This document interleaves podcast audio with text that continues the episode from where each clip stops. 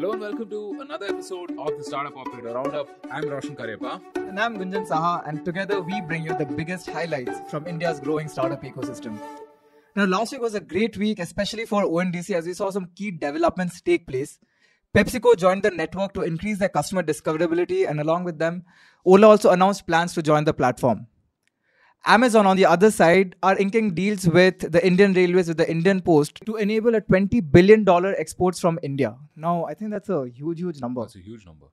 We'll also talk about AIGR Foundation initiating a process to form its own gaming self-regulatory body along with some other fundraisers from the week. So stay tuned as we discuss these topics in more detail. Roshan, uh, today morning, did you catch the launch of the Aditya L1 shuttle? No, no, uh, I couldn't catch that, but I mean, it's amazing. You know, one week we've uh, gone to the moon, and the other, you know, we're headed towards the sun. Well, the Aditya L1 satellite is not exactly going to the sun, uh, as is obvious. It's going to this uh, point called L1 or Lagrange 1 uh, point, where uh, eh, which is about 15 lakh kilometers from the Earth, uh, where the Earth and the sun's gravitational field kind of cancel out each other. Uh, and it's going to do some uh, interesting things. It's going to study um, solar winds, uh, solar flare, um, you know what the sun's composition like, the photosphere, chromosphere, etc. Um, right, uh, and uh, going to send back plenty of interesting data for us. Uh, so I love that you know ISRO is acting like a startup, right, with all of these launches and so on. Uh, fantastic stuff. You know, India is uh, uh, becoming a space superpower in that sense. Yeah, no, it's interesting. I mean, um, just few months back, right? We were talking about okay, ISRO is now opening up uh, to the private sector, to the startup ecosystem, and since then, all these missions, right, we have done firstly in itself is a major milestone. But I don't think these missions would have been possible if ISRO still remained, you know, like closed to, to the public. I think without the partnerships we have with startups and with other, you know, uh, deep tech companies, these things would be possible. So ISRO has a pedigree of its own, right? I mean, it's been you know invested in core R and D for decades now, uh, right? Uh, Since the late '60s, perhaps.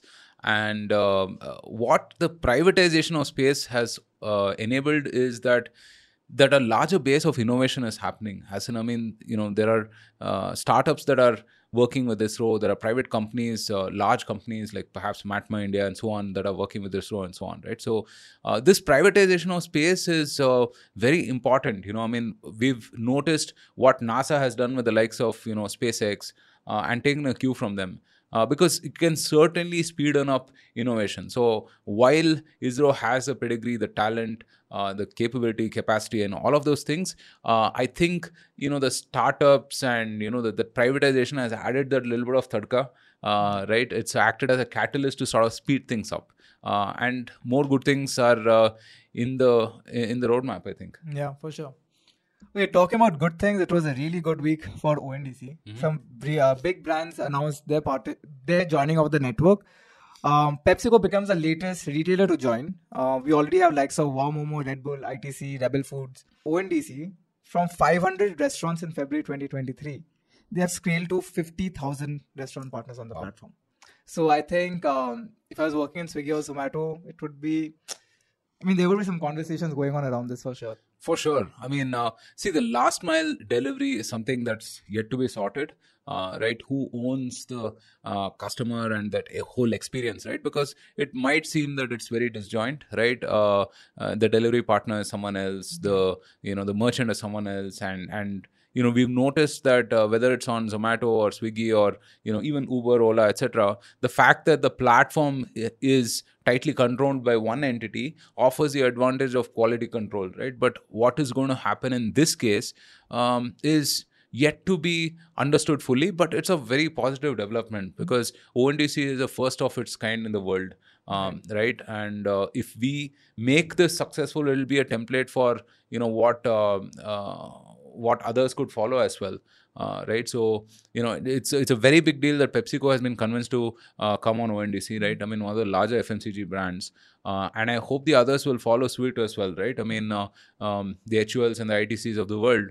Um, because it's a large enough network right? And it's a uh, it's in the nascent stage but it's worth a try i think at this point of time. So a lot will depend on how these newer brands and partners treat their customers and i hope that you know people are mindful of that customer experience because this is what will make or break ondc Along with PepsiCo, even Amazon managed to capture a lot of headlines last week, especially since they announced that by 2025 they want to achieve 20 billion dollars in exports. Wow. And uh, to facilitate this, they signed an MOU with uh, the Indian Railways and the Indian Post to expedite shipping across the country. They've also launched uh, multi-channel fulfillments for D2C companies and other small businesses to use the Amazon infrastructure to run their operations. And hopefully, with this, the SMEs will be able to reach even more clients.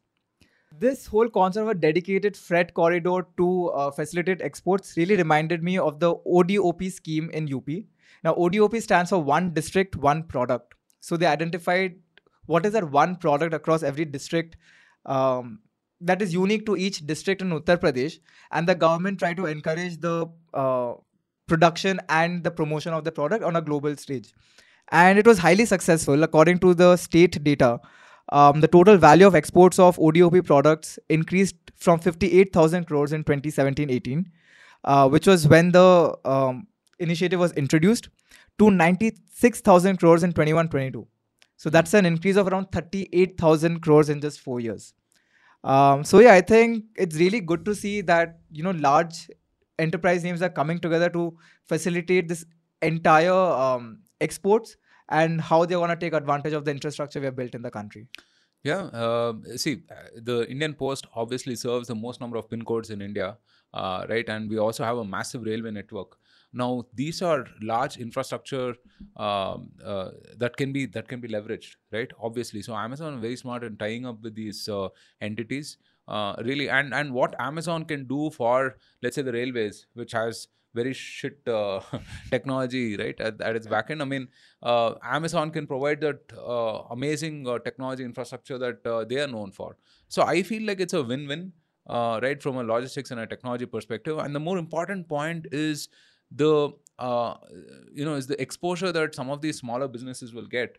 So you mentioned the state of Uttar Pradesh.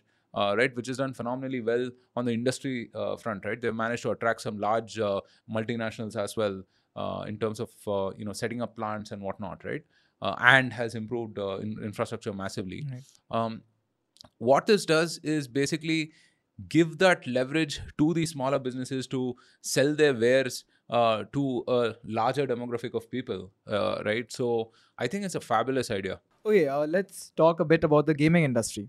The All India Gaming Regulator Foundation is applying for self regulatory organization status, and this is the fourth organization to file such an application. The Indian government's online gaming rules largely defer regulating the online skill based gaming sector to private self regulatory organizations, but um, the ministry has been sitting has been taking its time in approving these um, applications.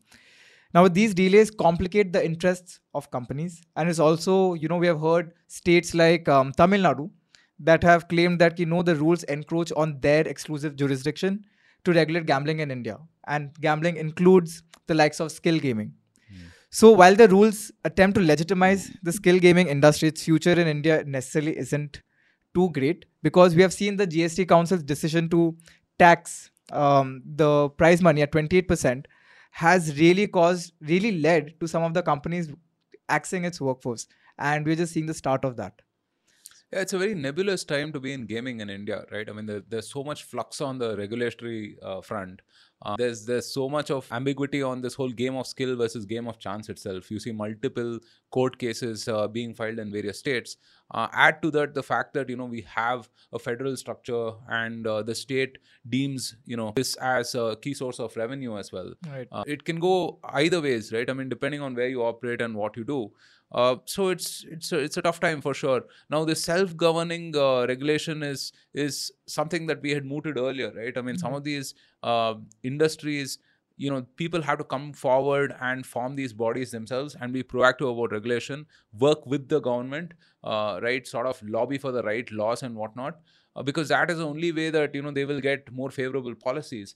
Um, otherwise, you know, some babu sitting somewhere will pass a kind of regulation that may not be suitable for them. I mean, the gaming. I mean, it's it's positive step uh, definitely. You know, uh, for these folks to come together and be a little more proactive on that front. Yeah. You know, this also reminds me uh, something that Arjun spoke about in the latest post- podcast. Um, he says that if there's enough innovation happening in the ecosystem, the government is bound and should take notice of it and draft policies that is favorable to to boost that ecosystem. Yeah. So uh, yeah, I think um, we'll soon see some developments in this area. Yeah. See, innovation always precedes regulation, like he rightly said. Uh, right. So, which means that you know, rather than uh, the government wake up one fine day and you know think see that things have changed uh, and act hastily to uh, sort of you know you know prevent misuse or curtail the consequences. So the industry should take the onus on itself to keep the government in the loop uh, and provide the necessary know-how and bridge the gap. So the government may come up and draft more you know favorable policy. Okay, let's move on to some um, fundraisers from last week. Well, there were not many. Still um, yet to see that uptick in the curve. Uh, but Grad Capital, which is a VC firm that invests spec- especially in student startups across India, has launched its second fund with a size of $6 million.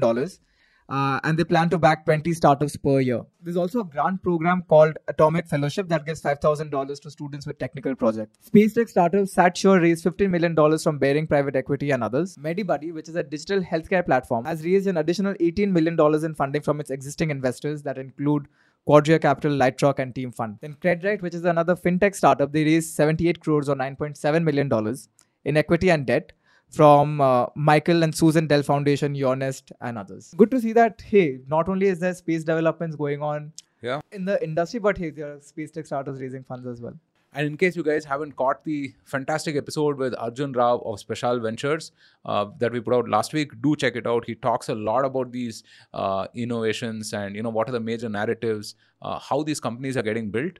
Uh, I think it's fantastic. So do definitely check that out. Uh, for the talk of the town section, very interesting tweet by Aviral Bhatnagar. He writes, quote unquote, Indian startups are just copies. And then he lists Ather, Yulu, Pixxel, Postman, PhonePe. As the Indian market deepens with talent and size, more will come. Incredible to see entrepreneurs continuing to innovate and build on shoulders of giants. Can you break this tweet down for us? Yeah, uh, see, I think this is something that is a regular trope, right? Which uh, I, I keep uh, saying as well that Flipkart is not India's Amazon, uh, right? And uh, Ola is not India's Uber. And similarly, any of these companies that are so called copycats are not, right? Because Indian context is different, Indian consumer is different, and the constraints here are way different, Right. uh, right? So definitely not just the constraints. I mean, even the advantages. Like think of the you know digital public infrastructure that we have, you know, through Aadhaar, UPI, etc. Uh, I'm not sure, you know, if uh, this kind of KYC is possible in the US, right? I mean, so famously, when this whole Silicon Valley ba- Bank uh, situation was happening in the US, startups here found out how difficult it is to set up a new account uh, there, right? Uh, very, very different from uh, what it's like here. Aviral has talked about the companies that are solving acutely Indian problems, whether it's Ather or Yulu and so on. But even the ones that you consider so-called copycats are not copycats actually, because it isn't as easy as just you know copying a business because the situation is entirely different. Um, and this is how it sort of goes right? I mean this is how the innovation curve is any in any case right? I mean first you sort of trade uh, right? You make use of the arbitrage. Then you develop ideas that have worked elsewhere for your context. And then you come up with original ideas. I mean that's just the innovation curve for you right? Um, people often mistakenly ask you know where is india's microsoft or india's google as if you know you can even compare a country of about two and a half thousand per capita uh, dollars uh, to a country with about 50,000 plus uh, per capita dollars, right? I mean, it's just not even in the same uh, stratosphere, you know. So uh, it's a curve, and we're getting there. And these often take an inflection point, uh, and that inflection point could be maybe the success of a Flipkart, right? Maybe the success of an Ather, uh, which is which is fantastic, right? I mean, some of these EV startups, uh, whether it's Ather or um, Ultraviolette have been operating for almost 10 years now right but the moment has come now you know and uh, you can say you know all of the f- policy tailwinds and so on and so forth but it's going to take time and it's going to happen uh, right so yeah very positive and optimistic about uh, india tech innovation and startups i think you know uh, we're going to see plenty of action uh, in the decade following Right. And if you want to know more about what's happening in the Indian startup ecosystem and how we are progressing, make sure to, who do we follow if you're not already following. hmm. yeah the startup operator So yeah, if you want, uh, if you want to learn more about what are the various developments happening in the Indian startup ecosystem, make sure you subscribe to our channel and also like this video so that the algorithm will start referring more such content to you. And if you want updates from Startup Operator to be delivered straight into your WhatsApp inbox, please uh, click on the WhatsApp link which you'll find in the description below. Well, that's it for this week. Roshan and I will be back again next week with more amazing news to share with you. So take care. We'll see you again. Bye See bye. you guys. Cheers.